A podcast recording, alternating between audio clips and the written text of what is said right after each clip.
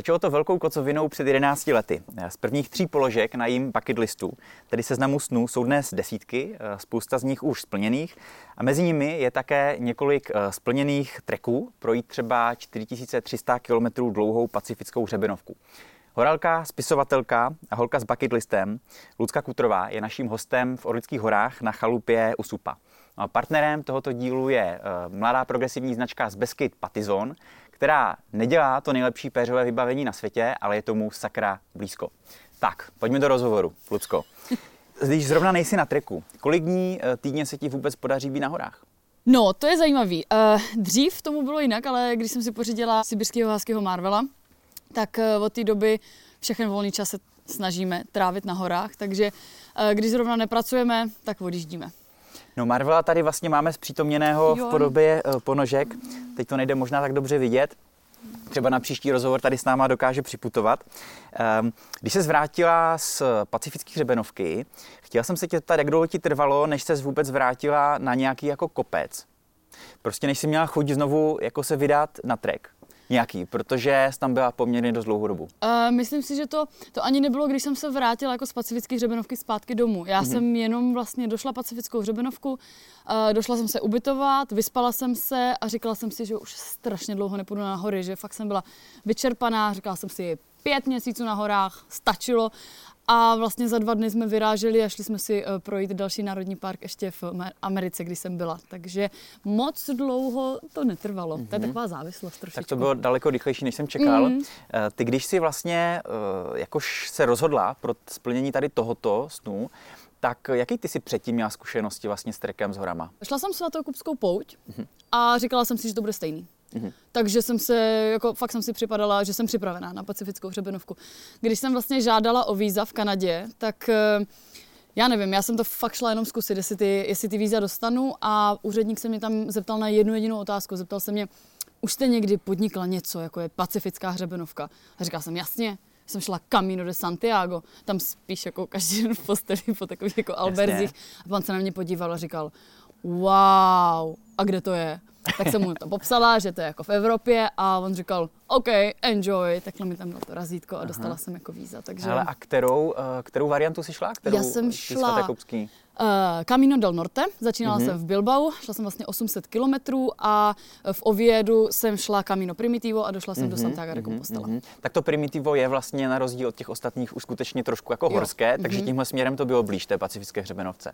Jo, ale jako chodila jsem na hory, měla jsem ráda jako hajky, už jsem párkrát jako i spala v přírodě, ten stan jsem si sice poprvé stavěla sama až na pacifický hřebenovce, mm-hmm. protože já jsem dřív cestovala hodně jako s taťkou třeba mm-hmm. a vždycky to stavil samozřejmě taťka, ale mm-hmm. vlastně jsem si říkala, že to asi nebude zase tak hrozný třeba. Ale jak moc byl vlastně ten tvůj průběh uh, podobný tomu filmu z Reese Witherspoon, uh, který se jmenoval, teď přiznám se, že Wild. nevím jak, Wild. Wild. Jak moc si to byla ty versus uh, teda, že jsi to zvládala perfektně? Takhle, ono se to podle mě jako nedá srovnat, jo. Já jsem byla podle mě úplně na stejném levelu, jako mm-hmm. byla Reese Witherspoon, ale já jsem kolem sebe měla ty lidi. A to je právě ten jako obrovský rozdíl, že já si myslím, že i když jdou lidi jako zkusit tu pacifickou hřebenovku, i když na to, myslím si, že spousta jako Američanů to jde fakt jenom jako vyzkoušet, že si jdou zkusit první týden, první dva. A když je to prostě nebaví, tak jako jedou domů. Pro nás, Evropany, je to samozřejmě mnohem těžší, protože když už si to všechno jako naplánuješ. A kdybych já byla v České republice a žádala bych složitě z České republiky o ty víza a fakt bych si jako platila tu drahou letenku z České republiky do Ameriky, tak si tu cestu fakt jako naplánuju.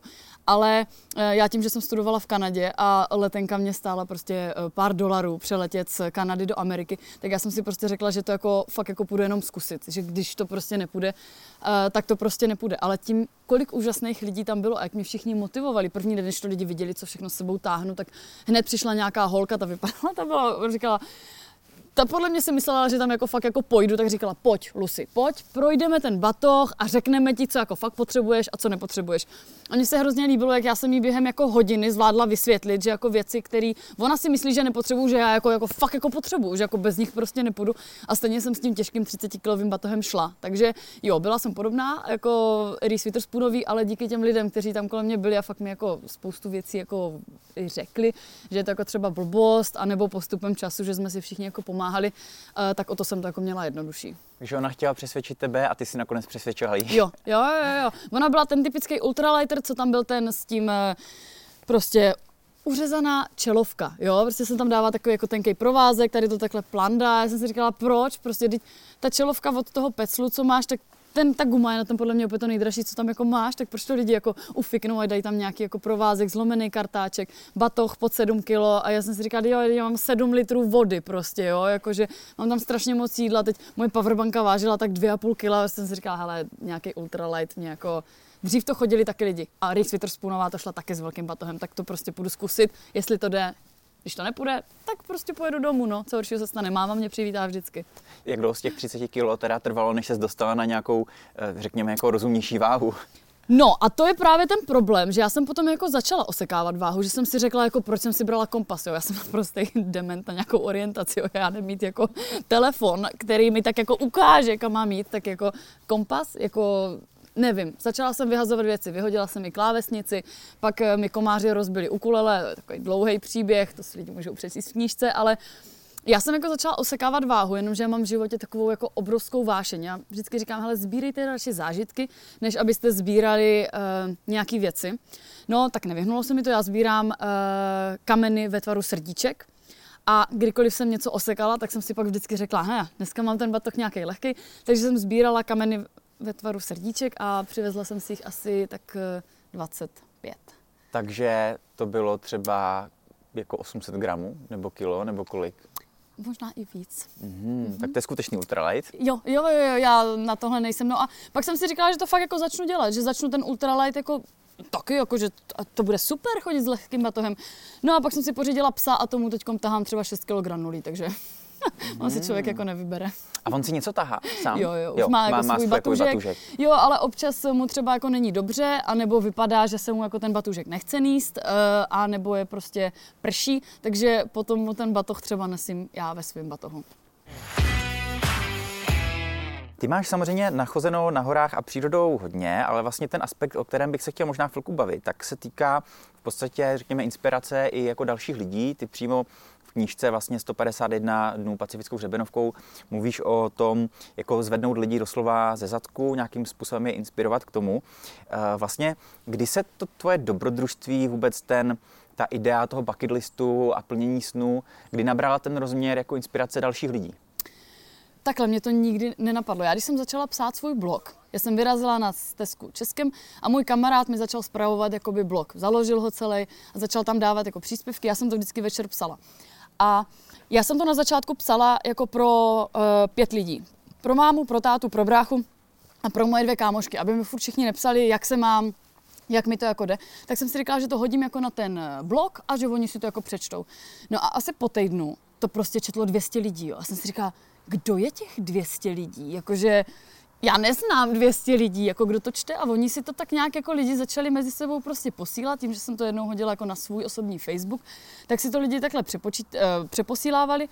A já, když jsem došla do konce, tak ten blog četlo nějakých 6 tisíc lidí a lidi to strašně bavilo. A lidi mi jako psali, že je to super vidět, jako že to jako jde, i když člověk jako nemá natrénováno a že vlastně to takhle prostě eh, v uvozovkách uh, neskušená holka mohla zvládnout. Mě dokonce chodili takový, jako, jako když už ty, tak už jako každý prostě, jo. A mně se to v jednu chvíli jako hrozně líbilo, já jsem si říkala, ale proč by to jako nemohl jako jít každý? Já jsem jako na to nějak netrénovala, já jsem navíc, než jsem šla na pacifickou hřebenovku, já jsem docela dost jako přibrala, tím, jak jsem studovala v Kanadě, takže já jsem začínala a měla jsem nějakých jako 73 kilo. A potkávala jsem na té pacifické hřebenovce opravdu občas i jako hodně silný lidi, kteří tam jako i šli s tím, že by tam jako chtěli zhubnout. Není to úplně jako dobrá varianta, nemyslím si, že je to dobrá varianta.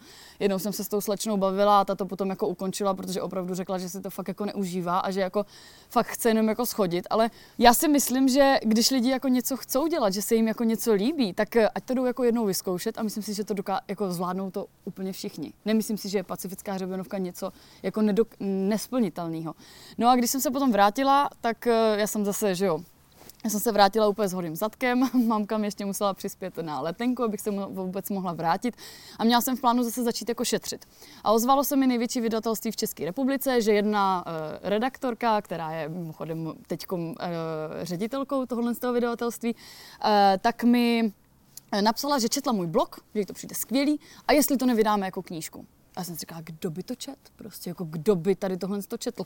Tak jsem si říkala, jo, tak vydejte 100 výtisků a já to, já to prodám prostě v rodině, ale ono se to fakt jako začalo prodávat, ta knížka a lidi to jako rádi čtou a myslím si, že v tom jako vidí tu naději, že oni by jako mohli taky. A jak mi začaly chodit ty e-maily, že jsem vlastně lidi inspirovala k tomu, že vlastně jenom vyrazili na hory, tak jsem si říkala, jako jo, ale proč by nemohli? Občas uh, někteří uh, lidi z té pacifické hřebenovky dělají takovou, jako, že je to jako něco wow. Uh, že jako jsem jako hustá, že jsem tu pacifickou hřebenovku prošla. A já si vždycky říkám, ale co je na tom jako k obdivování? Já jsem tam dělala něco, co jako miluju. Já miluju chodit po horách. To je něco, co mě opravdu jako naplňuje a nemyslím si, že to je něco, kvůli čemu by mě jako lidi měli jako obdivovat. A myslím si, že jako když lidi chcou, tak prostě vyrazit můžou. Tak proč ne, že jo? Takže tady v tu chvíli, potom, když jsem začala dělat přednášky, začali mi lidi jako říkat, že um, začínají takhle vyrážet na hory a že vlastně k tomu jako nic moc nepotřebují. Že spousta lidí mluví o tom, jak eh, si musí koupit tady tu ultralightovou výbavu, jak musíš mít výbavu, když jdeš někde na hory, ale, ale ono se to kdysi chodilo s takovými těma obrovskýma krosnama. Lidi mm-hmm. neměli ani nebyli žádný telefony, neměli mapy a stejně to pořád lidi chodili, tak Mm-hmm. Prostě běžte na ty hory. No. ale pro někoho by to mohla být jako, mm, řekněme, hlupá otázka, ale mm, proč vlastně si myslíš, že ti lidi na ty hory pak chodit chtějí? Jako co v tom je, co tam je v tom třeba i pro tebe? Protože každý si v tom ale najde to svý. To je právě to krásné na tom, že musíš si najít to, proč na ty hory chodíš. Já vím, že spousta lidí tam třeba chodí, protože si chce plnit nějaký jako, nějaký jako přesně svoje bucket listy. Chci vylíst na tady tuhle tu horu, odškrtnu si to.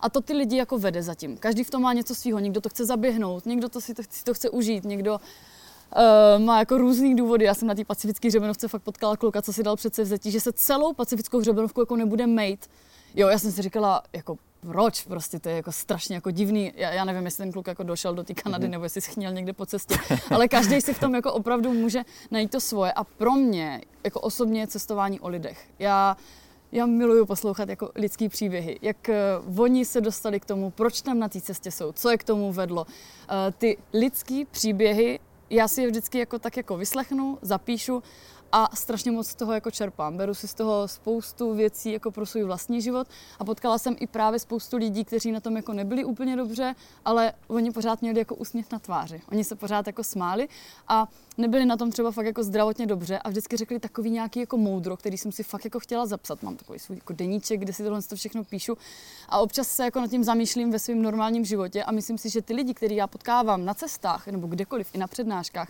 tak strašně moc obohacují můj život. A pro mě tady to cestování fakt jako o lidech. Vlastně ještě k tomu tématu inspirace. Ty si taky napsala knížku 151 dní po evropských stezkách. Mimochodem eh, odkazy na ty knížky dáváme eh, pod video. A eh, mně se vlastně líbí ta jako myšlenka v tom, že když to zkusím říct, jak jsem ten příběh vlastně slyšel, tak to by začít po, té, po těch 151 dnech na té pacifické hřebenovce lidi psát, že teda to je strašně dlouhý a že oni nemůžou, mm-hmm. že se nedokážou jako ulejt z práce na tak dlouhou dobu. Tím pádem si řekla, hele, tak jako pojďme se podívat, co tady máme po Evropě a podobně. Do ty knížky si dala vlastně víc kratších typů tak. Eh, na, ty, na ty, ty. A vlastně to, co mě jako zaujalo, tak je, vlastně jak moc je možné ty dvě věci jako srovnat.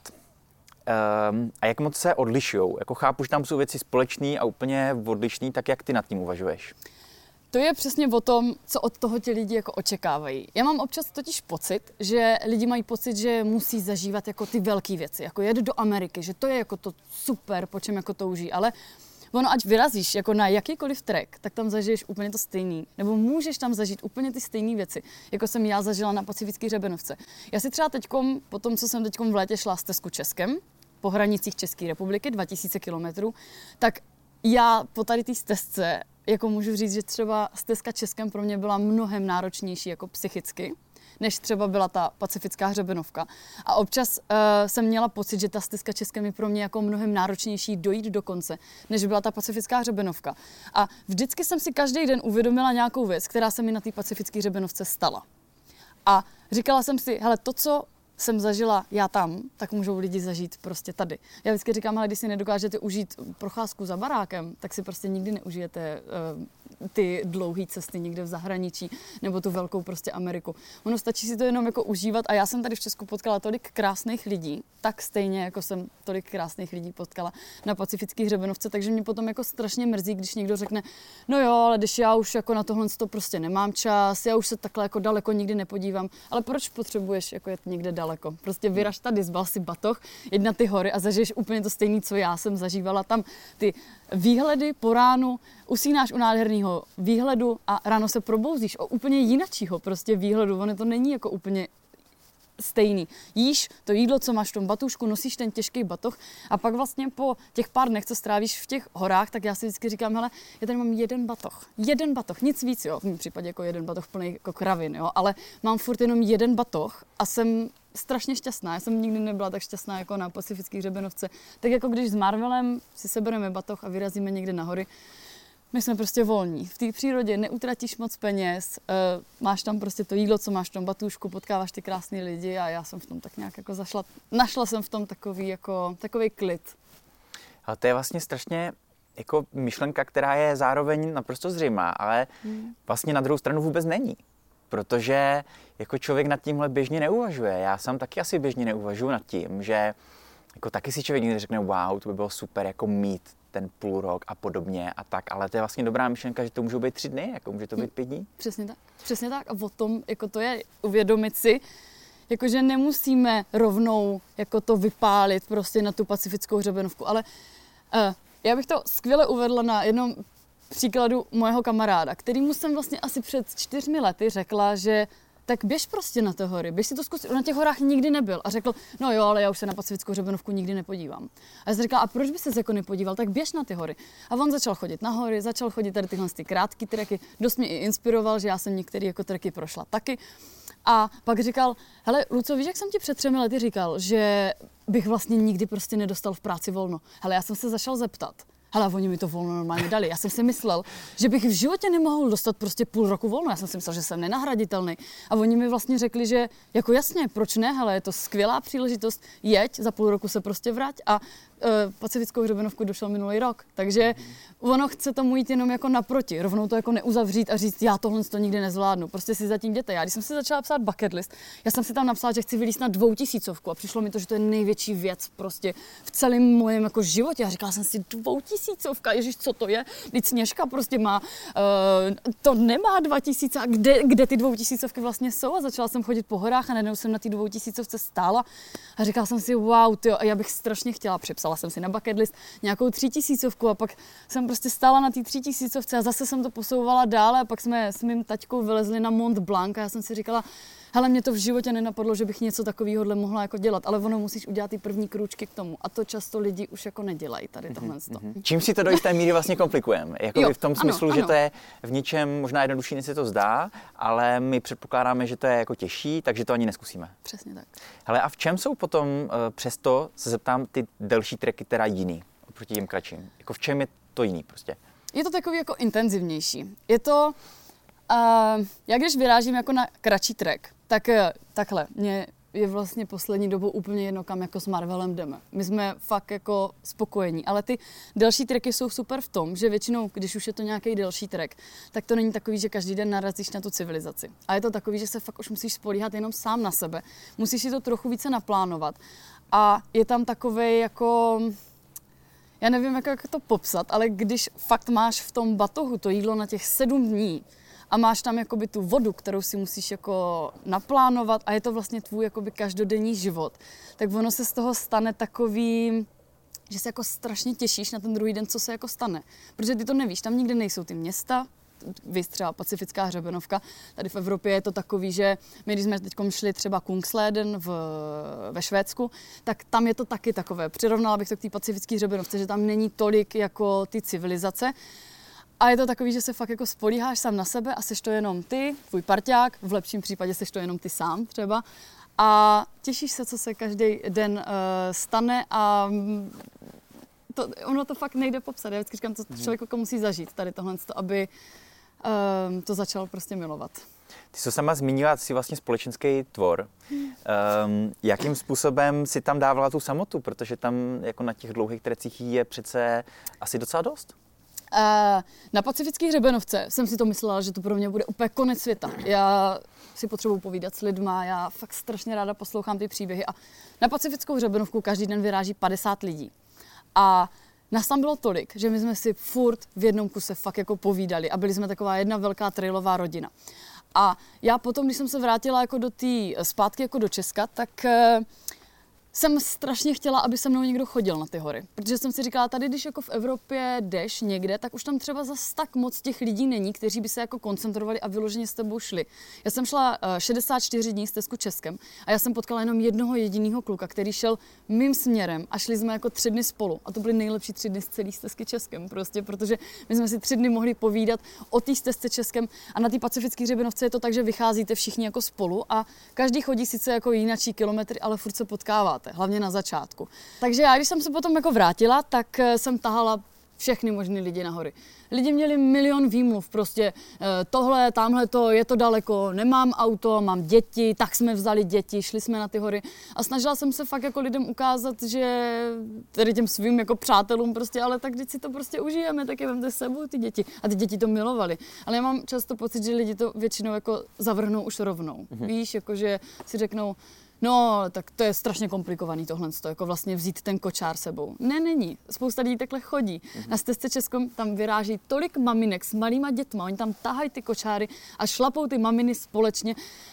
To je pro mě něco tak strašně inspirujícího. Já vždycky, když je vidím, já mám chuť strašně jako obejmout a říct že jsou prostě skvělí, že tam jsou s těma dětma a že do toho jako jdou, protože hele, když vle, celý svůj život, když budeš hledat furt jenom výmluvy, proč to nejde, tak ono to prostě nepůjde. Ale jakmile začneš hledat ty způsoby, jak by to jako jít mohlo, tak ono se ti to všechno tak jako začne posílat, ono to tak jako výsledku všechno jako bude a vyjde to a je to takový fajn. Jenom jak se teď vlastně o tom bavíme, tak padly různé destinace, mm-hmm. různá pohoří. Mm, jako máš něco na způsob oblíbené destinace? Nebo tahle kategorie pro tebe jakoby už není, protože každé to místo má svoje. To vůbec jako nejde říct. Pro mě každý to místo jako znamená něco, něco jako jiného. Jakoby, já Vracíš jsem... se na stejné místa? Nebo jezdíš vždycky, jako se snažíš jít Mám, mám pár míst, na kterých mm-hmm. se vracím jako hrozně ráda a je to třeba svým způsobem třeba, je to, je to takový jako zvláštní, ale už se mě na to někdo někdy ptal a se prostě strašně ráda vracím na Lisou horu, protože uh, pocházím kousíček jako od Beskyt a Vždycky jsme tam chodili a bylo to pro mě něco, co jsem nesnášela. Já jsem to neměla ráda jako dítě, chodit na ty hory. Vždycky jsme tam museli jít, byla to jako nějaká prostě povinnost. A teď já, když jsem doma, když jedu jako do Ostravy, tak eh, strašně ráda chodím na tu Lisou horu a strašně ráda jako vzpomínám na ty chvíle, kdy to pro mě jako nic neznamenalo. A musela jsem si jako k tomu najít tu cestu. Ale eh, kdybych měla jít nějaký trail třeba znovu, nějaký vícedenní, tak asi bych, asi bych nešla. Leda v jiném jako období. Já občas jdu něco v létě, něco chodíme v zimě. Šla jsem Šumavu, celý přechod Šumavy, jak v létě, tak v zimě a všechno to má vždycky jako něco do sebe a z každého toho trailu si fakt něco jako odnáším, že i když jsem třeba jela, moje úplně první jako taková největší cesta byla do Holandska, kde jsem měla pracovat, neměla jsem anglicky, uklízela jsem tam jako kanceláře a z tady tyhle z zkušenosti jsem si jako odnesla ta, takový jako strašný jako dobrý věci pro svůj život, že si vždycky jako na to vzpomenu a řeknu si, jo, tohle jsem udělala špatně, tohle to dobře a ta cesta je pro mě jako nějaký taková jako vzpomínka. A na každý to místo, kam vždycky jako jedu, tak tam asi vždycky něco odnáším. Ať jsou to nějací lidi, ať je to ta příroda, ať jsme tam něco zajímavého zažili a nedokážu říct, co je jako takový, takový jako srdcový, no. Prostě mhm. všechny ty místa. Mm-hmm. Mají maj svoje. Mm. Um, je takový jako názor, že uh, párkrát jsem ho slyšel, že vlastně absolvovat um, něco jako takhle delšího, tak kromě toho, že to do, do jisté míry vždycky je nějaký sen, takže to taky může být nějaký jako útěk z reality. Mm-hmm. Jak jako s tímhle názorem bys naložila, nebo jaký to vlastně připadne? Protože jako hodně lidí to může pojmout tak, že vlastně utečou z života, který uh, jim jako nevyhovuje, dostanou se, dostanou se do něčeho na způsob jako ideálu mm-hmm.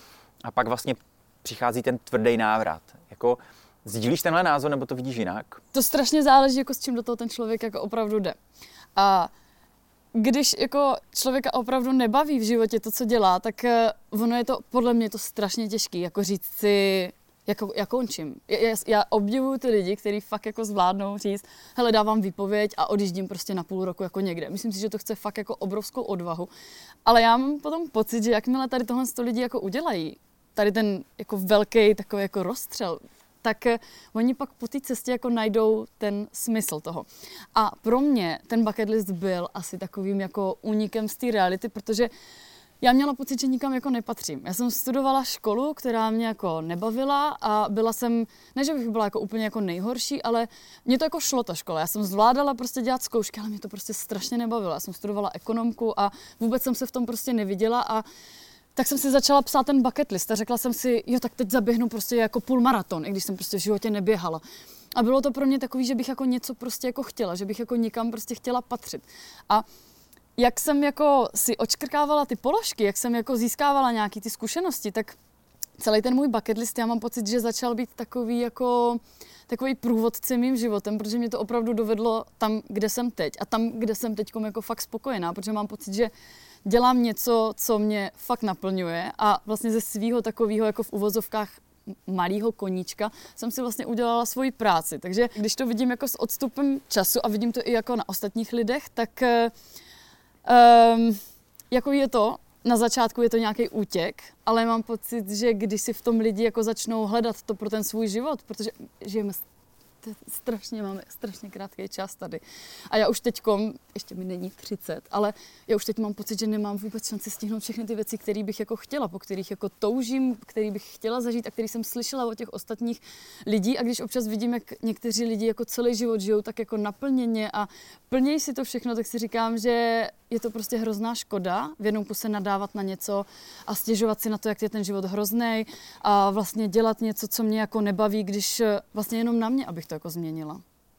A tak mi to tak nějak jako... Hele, a to vědomí omezenosti času, to je vlastně věc, eh, kterou mm, pár rozhovorů jsem si s tebou v rámci mhm. přípravy mm. samozřejmě jako poslechl, ale vlastně tuhle myšlenku nevím, jestli jsem od tebe slyšel a je to něco, co tě teda vlastně formuje jako, mm, a jako co určuje do jisté míry to, do čeho se pouštíš a ne. Jako by to vědomí, jak jsi teď zmínila, že prostě mm. toho času není jako neomezeně? Já když vím, že mám volno, tak eh, se ráno budím s tím, že chci strašně moc jako něco jít dělat, že prostě nechci jako uh, sedět doma, uh, jít třeba prostě jako uklízet a dělat takovýhle jako uh, nějaké věci, které mě úplně jako nebaví. A vím, že mě třeba stačí po ránu se probudit s tím, že mám čtyři hodiny času a já prostě chci strávit v lese prostě s Marvelem. Chodíme po lese, užíváme si to, Marvel tam prostě běhá a dojdeme domů a já si sednu k počítači a pak prostě 8 hodin klidně zvládnu prostě v kuse pracovat. Ale já si jenom myslím, že lidi by měli vstávat a měli by se jako usmívat u toho. A mně se to jako občas sice jako nedaří, ale uh, když má člověk jako radost z toho, co jako dělá a mě třeba poslední dobou jako fakt dělá strašnou radost naše neziskovka s Marvelem, kterou jako vedeme. A i když vím, že mi to jako bere strašně moc jako času, tak to fakt dělám jako s láskou a dělám to jako ráda. A když vím, že třeba teď jako pracuji na svoji knize, tak vím, že to je něco, co mě jako fakt jako baví. A za posledních pár, třeba tři, čtyři roky, můžu říct, že se to jako změnilo úplně o 180 stupňů, že dříve jsem fakt jako nevěděla, kam chci, aby se můj život jako posouval. A to dneska jako vím. A s tím vstávám já vstávám s tím, že jako vím věci, které bych jako do budoucna, jak bych chtěla, jako aby byly. A mám nějaký ten cíl, mám věci, co mě jako baví a to mi jako dává prostě smysl vstávat. Ale jako ten čas, no, jako máme málo času, no, nikdy nevíš prostě. Já bych chtěl využít té možnosti, že tě tady vlastně máme a zeptat se tě možná i na pár jako takových praktických uh, rád týkajících se těch jako obecně treků a pohybů v těch horách, v přírodě a podobně. Vlastně já bych začal tématem, který, eh, o kterým vlastně mluvíš a píšeš, že jsi vlastně extrémně zimomřívý člověk. Jako jakým způsobem se k tomuhle tématu jako postavila? Uh, asi nebude úplně náhodou, že jsi zrovna ambasadorkou uh, jako firmy, která se zabývá péřovými spacákama a péřovým jako výbavím, výbavou. Tak jak se vlastně k tomuhle jako tak nějak dostala? Jak si vyřešila svůj problém se zimou? Pokud ho vyřešila? Uh, no, to, ono to občas jako nejde vyřešit. Já si tady takhle držím nohu, protože mm-hmm. jsem jako trochu jako klepou mm-hmm. uh, ruce, ale mám to takhle prostě celý život. Já to můj táta, ten to vždycky zmiňuje. My, když jsme jezdili, byla malá, tak jsme jezdili na lyže, že jo, tenkrát jako moc lyží a lyžáků jako nebylo, jenomže tenkrát vyšly takový ty super, nějaký nový jako rosiňoly a táta řekl, že mi koupí tady ty vyhřívané prostě boty, protože já jsem vždycky brečela na tom svahu, když jsme jako chodili lyžovat.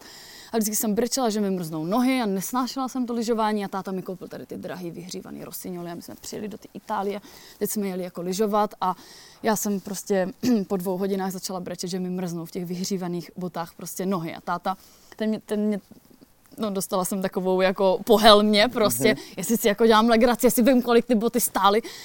Tak jsem prostě potom brečela, protože už jsem to nemohla vydržet, měla jsem křeče prostě v prstách a šli jsme do restaurace a táta říkal, jestli teď zuju ty boty a ty nebudeš mít úplně fialový nohy, tak já normálně končím s tebou, už nikdy nikam nepojedeš. Táta mi dal ty boty, já jsem měla úplně fialový prsty. A řeším to celý život. Je mi prostě furt všude strašná zima. Já spím, jako takový to, některé moje kamarádky prostě spí v takových těch kraťasách, já normálně spím prostě v takových těch hůňatých i přes léto. V hůňatých teplákách musím mít ponožky, protože mě mrznou jako nohy. A na pacifických hřebenovce, to, já jsem si pořídila nějaký quilt a všichni říkali, že jako je to úplně, to bylo asi do minus nějakých 20, že v tom jako nemůžu zmrznout. Já jsem mrzla každou jednu noc, mi byla taková zima, že to bylo fakt jako neuvěřitelné, že se to tam fakt občas nedalo vydržet a já jsem v noci často jako chodila. Že jsem se fakt v noci zbudila zimou a rozhodla jsem se, že prostě půjdu šlapat, protože když se člověk hejbe, tak mu jako není zima. No a tak jsem tak nějak prostě takhle, tak už jsem se s tím jako smířila. Řekla jsem si, že prostě to tak jako asi mám, takže to budu muset prostě vytrpět, miluju to cestování, mám to ráda tady tyhle ty zážitky, o čem bych pak mluvila, že jo. Mm-hmm. No jenom, že pak mi někdo řekl, že je tedy nějaká česká značka Patizon a že vyrábí něco jako ultralehký drtič mrazu. G1100. Já jsem si říkala, ultralehký drtič mrazu, to zní to je úplně pro mě prostě, jo. tak jsem se na to jako podívala, že jo, teď samozřejmě to bylo jako docela drahý, tak jsem si říkala, Ježíš Maria, já jako neutrácím moc jako za věci tím, že se snažím všechno jako ušetřit, abychom mohli co nejvíc cestovat a neutrácíme za uh, moc drahé věci, tak jsem se na to tak jako podívala, už jsem měla nějakých těch jako 20 tisíc followerů, tak jsem si říkala, že jim jako zkusím napsat, jestli by jako nešla vymyslet třeba jako nějaká spolupráce, že bych jako to hrozně ocenila, že celý život prostě mrznu. No a pak mi Ondra napsal, že mě jako berou, že to je jako super, že se jim jako líbí můj pes, Husky samozřejmě, že jo. Takže uh, vzali podle mě Marvela. Marvel je ambasadorem uh, Patizonu, ale mhm. já jsem od té doby už nikdy nemrzla. Já jsem si tady tenhle ten spacák do minus 38 stupňů Eh, vzala i na stezku Českem v květnu a v červnu, kde bylo 37 stupňů přes den. A jo, bylo mi teplo, jakože bylo mi vedro, potila jsem se, ale já už nechci prostě mrznout. Já to... Já mám na nohách pár jako omrzlin, který vypadají fakt jako škaredě a už nechci mít jako nikdy nic omrzlého, takže já od té doby, co jsem se takhle jako vetřela do týmu Patizonu, já už jako nikdy s ničím jiným jako nikam nepůjdu. Co vlastně ty se naučila třeba v poslední době, jako z hlediska toho fungování v tom horském prostředí, na tom treku, protože hm, ty už máš vlastně nachozeno, to jsou stovky dnů, ale tak nějak si myslím, že se člověk pořád jako něco učí. Tak jako dovedeš si vzpomenout na něco z posledního období, prostě třeba půl roku nebo pár měsíců, co jsi jako řekla, že teda bys měla dělat jako jinak a líp? Je to to balení. Snažím se každou chvíli jako inspirovat od těch svých jako kamarádů dost, protože oni fakt chodí jako s mega lehkou výbavou. A já to vím, že nosím jako kraviny, jo? že bych to mohla jako všechno odlehčovat a furt se to jako učím, jak tohle to dělat a hlavně já si úplně blbý balím batoh. Jo? Já, jsem celý, já jsem celoživotní jako bordelář já mám všude nepořádek. Moji kamarádi to mají vždycky všechno takhle hezky vyskládaní, já to prostě všechno vezmu a napráskám to do toho batušku. Jo.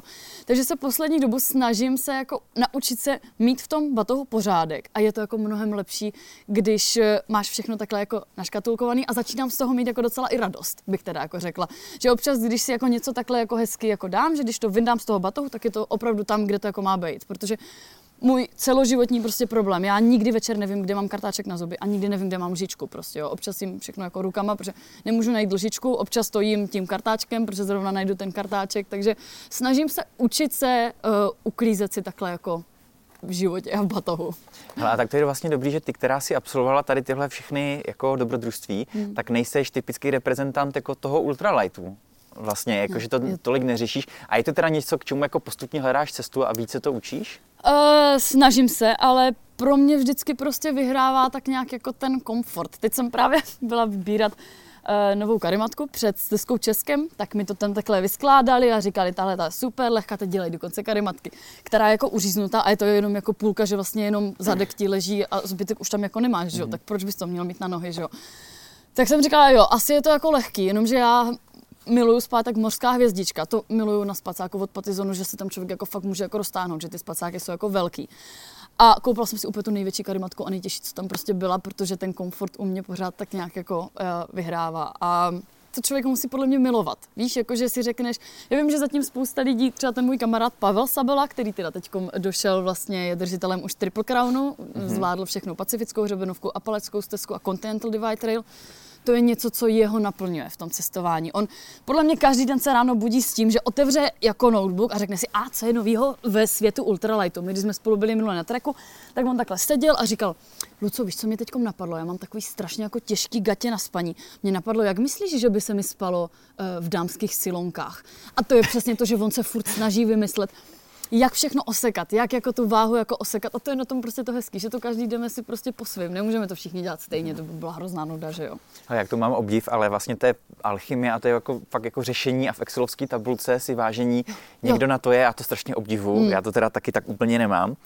Um, No, to, na co jsem se chtěl ještě zeptat, tak vlastně my uh, jo, natáčíme rozhovory hodně z horolezci, nejenom, ale hodně z horolezci. A na tvém seznamu, to je taková jako otázka trošku ehm, jako možná námět, nevím, mm-hmm. já jsem nenašel, a možná na tom, na který jsem se koukal, to nebylo totálně aktuální, mm-hmm. a nenašel jsem ty vyloženě vysoký kopce, eh, osmitisícovky a takhle. Jako je to něco, co pro tebe je, není, uvažuješ nad tím, nebo to je prostě už moc? Já to tam nemám, protože já když jsem vylezla vlastně na Mont Blanc, což je moje nejvyšší jako zdolaná hora, tak já už jsem z toho neměla radost.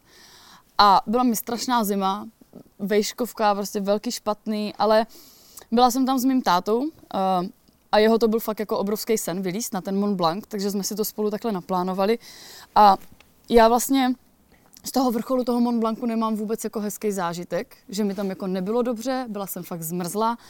A jediné, co si pamatuju, je, že když jsme potom jako došli uh, dolů do té chaty zpátky, tak můj táta ke mně přišel, objal mě a řekl mi, že jsem nejlepší cena na světě, že jsem si s ním splnila tady tenhle ten mhm. sen. Mm-hmm.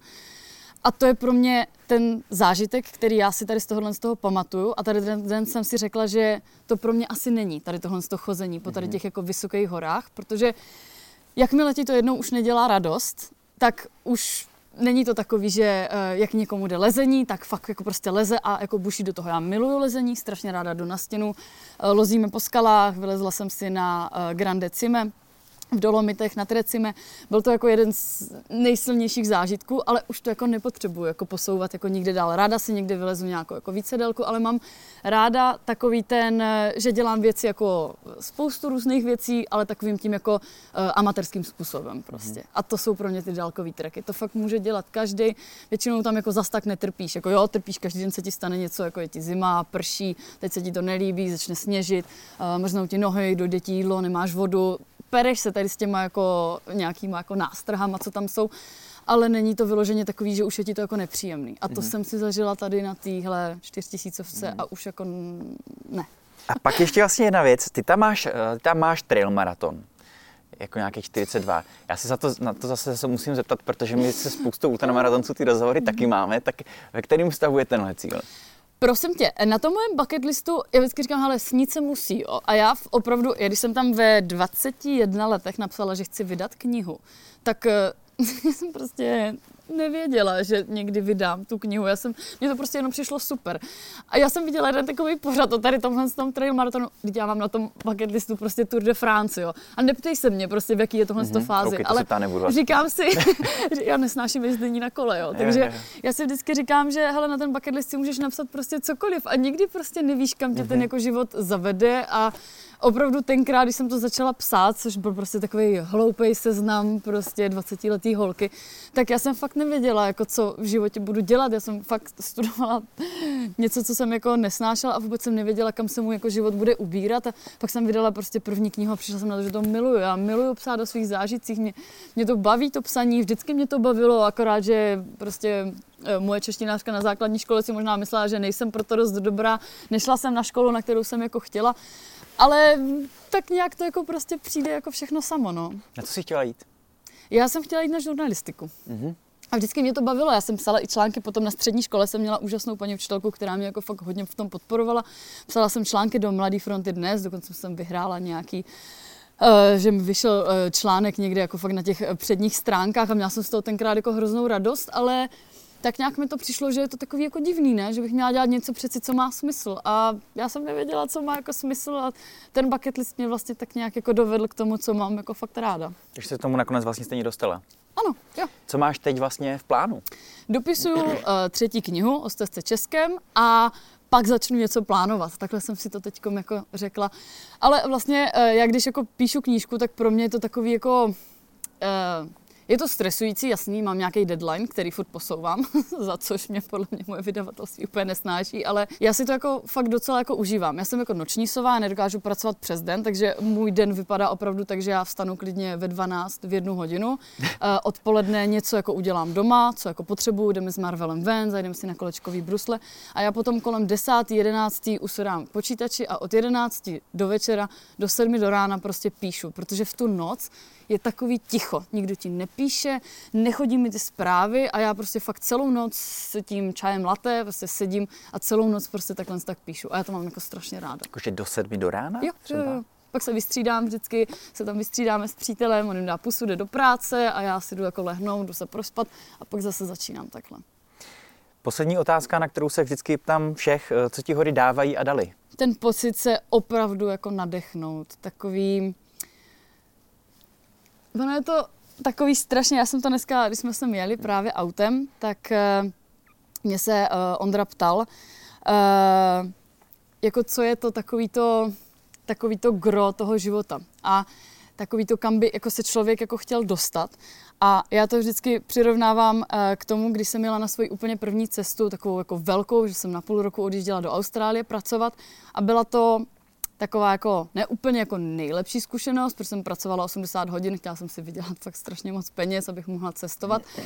Ale o víkendech jsme pořád chodili někde na hory s jedním pánem, který mu bylo 70 a on se pořád smál. On se pořád usmíval a furt byl takový jako šťastný. A já jsem si říkala, jak je to jako možný. Ty, já tady prostě chodím na každý den prostě 12 hodin do práce a prostě už potom jako nemám tu sílu prostě na to se jako usmívat. A tak jsem se ho nějak ptala jako na ten život. On taky celý život prostě pracoval a on si našel uh, paní, o kterou se už jako staral eh, která už bohužel s ním nemohla jako chodit, ale chodili jsme spolu nahoru, jsme se potkali někde. A on říkal, Luco, když budeš dobrý člověk a budeš dělat dobré věci, tak celý tvůj život bude dobrý. A já jsem si to tenkrát napsala a snažím se tím tak nějak jako řídit a dělám podle toho uh, všechny své rozhodnutí, které v životě jako udělám, tak zakládám tak nějak jakoby na tomhle tom. A od té doby vlastně, co jsem tak nějak poznala tady toho pána, co takhle cestuju, poznávám ty lidi, spolupracuju s různýma lidma, Eh, tak se prostě snažím dělat věci, které jako dělám ráda a dělám je s láskou. A když vyrážím do hor, tak se tam opravdu cítím jako naživu a je to pro mě takový, takový uvědomění si, že tady tohle to vím teď. Vím to teď, když je mi 30 let. A pak se občas dívám uh, na některé, ať už moje kamarády nebo na moje rodiče, a vím, že oni takhle nežili a začali takhle žít třeba prostě v 50. A Eh, jedna slečna, nebo spíš paní, eh, mi na eh, svatojakubský pouti jednou řekla, nikdy Luco nedovol, aby se v 50 letech probudila a uvědomila si, že si nežila život, jaký si chtěla. A tohle to mě dali hory. Tak Luci, přeju ti v tom hodně štěstí, jak se daří. Díky děkuju, za rozhovor. Taky moc děkuji. Tak a vám, přátelé, díky, že jste sledovali tady tenhle rozhovor. Eh, partnerem tohoto dílu byla eh, značka Patizon, která vyrábí výborné outdoorové péřové vybavení. No a ještě neodcházejte, protože dostanete malý bonus. Tak se mějte hezky, ahoj.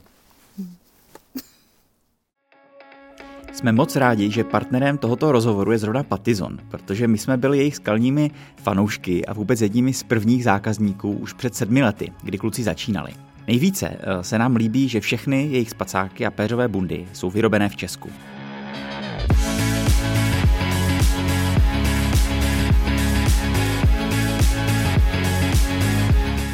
Produkty Patizon vynikají super poměrem zbalitelnosti, nízké hmotnosti a izolační schopností. Vše najdete ve více variantách podle ročního období a stupně vaší zimomřivosti a až jednou svůj spacák nebudete potřebovat, tak ho od vás Patizon vykoupí a ekologicky zlikviduje. Na detaily se mrkněte na patizon.com, odkaz najdete i v popisku videa a při nákupu na jejich e-shopu použijte kód nahru 10 a dostanete 10% slevu, která platí i na zlevněné zboží. Kód platí do konce března 2023.